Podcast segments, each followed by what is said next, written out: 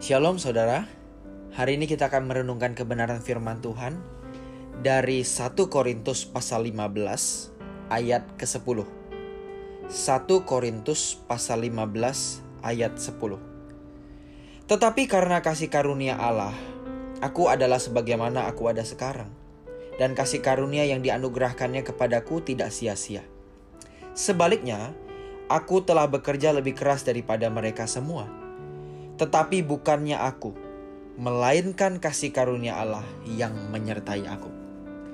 Saudara, kasih karunia atau anugerah yang sering kita dengar di gereja adalah sebuah pemberian cuma-cuma dari Tuhan. Kalau Tuhan tidak memberikan kasih karunia atau anugerahnya, kita tidak akan pernah dapat hidup sebagaimana kita ada hari ini. Tetapi perhatikan bahwa kasih karunia Tuhan meskipun gratis, cuma-cuma, tetapi tidak murahan. Grace is free, but not cheap. Kasih karunia itu gratis, tetapi tidak murahan. Sama seperti kasih sayang orang tua kepada anak. Tentunya orang tua yang benar. Orang tua yang benar karena mengasihi anaknya tidak akan memanjakan anaknya berlebihan. Akan ada masanya di mana orang tua, karena dia mengasihi anaknya, maka ia akan mengajak anaknya untuk melakukan sesuatu bagi keluarga. Mengajak anaknya dalam kesadaran, dalam penuh rasa syukur karena anak itu sudah ada di keluarga itu, sudah bisa hidup, sudah mendapat pendidikan yang baik, sudah mendapat kasih sayang, kasih karunia yang begitu luar biasa dari orang tuanya. Anak itu akan diajak atau diangkat atau diundang oleh orang tuanya untuk menanggung beban keluarga bersama-sama. Ini adalah kasih orang tua yang benar, di mana ketika orang tua mengasihi anaknya bukan memanjakan secara berlebihan. Akhirnya kasih sayangnya menjadi murahan.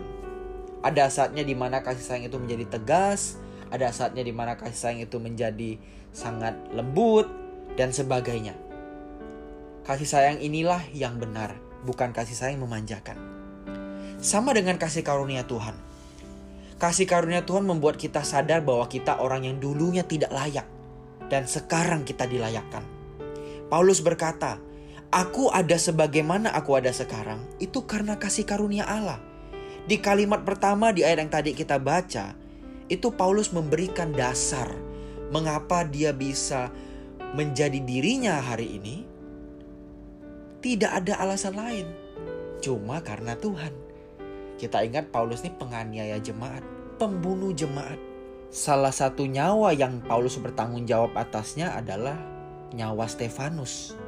Stefanus mati dirajam karena salah satunya keputusan Paulus atau Saulus. Paulus merasa sekarang dia layak melayani Tuhan sebagai rasul hanya karena anugerah Tuhan. Maka Paulus berkata pada kalimat selanjutnya, sebaliknya, aku telah bekerja lebih keras daripada mereka semua. Bukannya aku, melainkan kasih karunia Allah yang menyertai aku.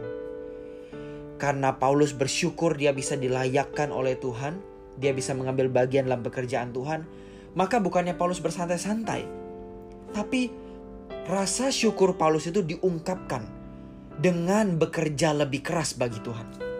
Dia berkata dia bekerja lebih keras daripada mereka semua. Daripada semua rasul lain, dia bekerja lebih keras. Bahkan Paulus mendedikasikan hidupnya untuk melajang seumur hidup.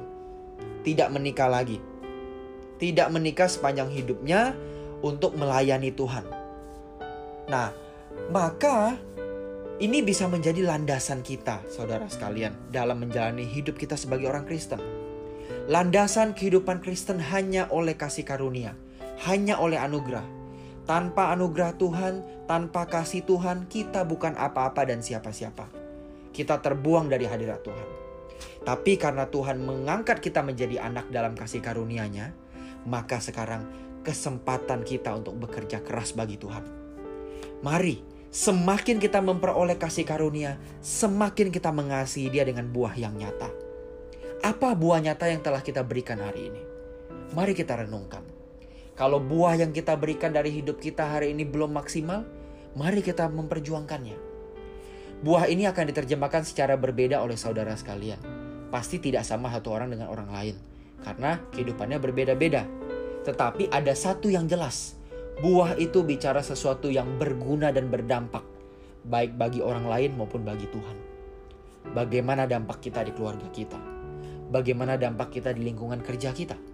Bagaimana dampak kita di lingkungan rekan-rekan kita, di lingkungan gereja dan sebagainya. Mari kita menjadi dampak. Mari kita bekerja lebih keras, work harder. Karena kita sadar kita orang yang menerima kasih karunia. Dan karena kita menerima kasih karunia itu, kita mengasihi dia. Kita ucapkan syukur yang kita gambarkan, kita ungkapkan melalui tindakan nyata. Bukan cuma ucapan terima kasih. Semua orang bisa mengucapkan terima kasih, tetapi tidak setiap orang akan berani menghasilkan buah. Beranikah kita menghasilkan buah?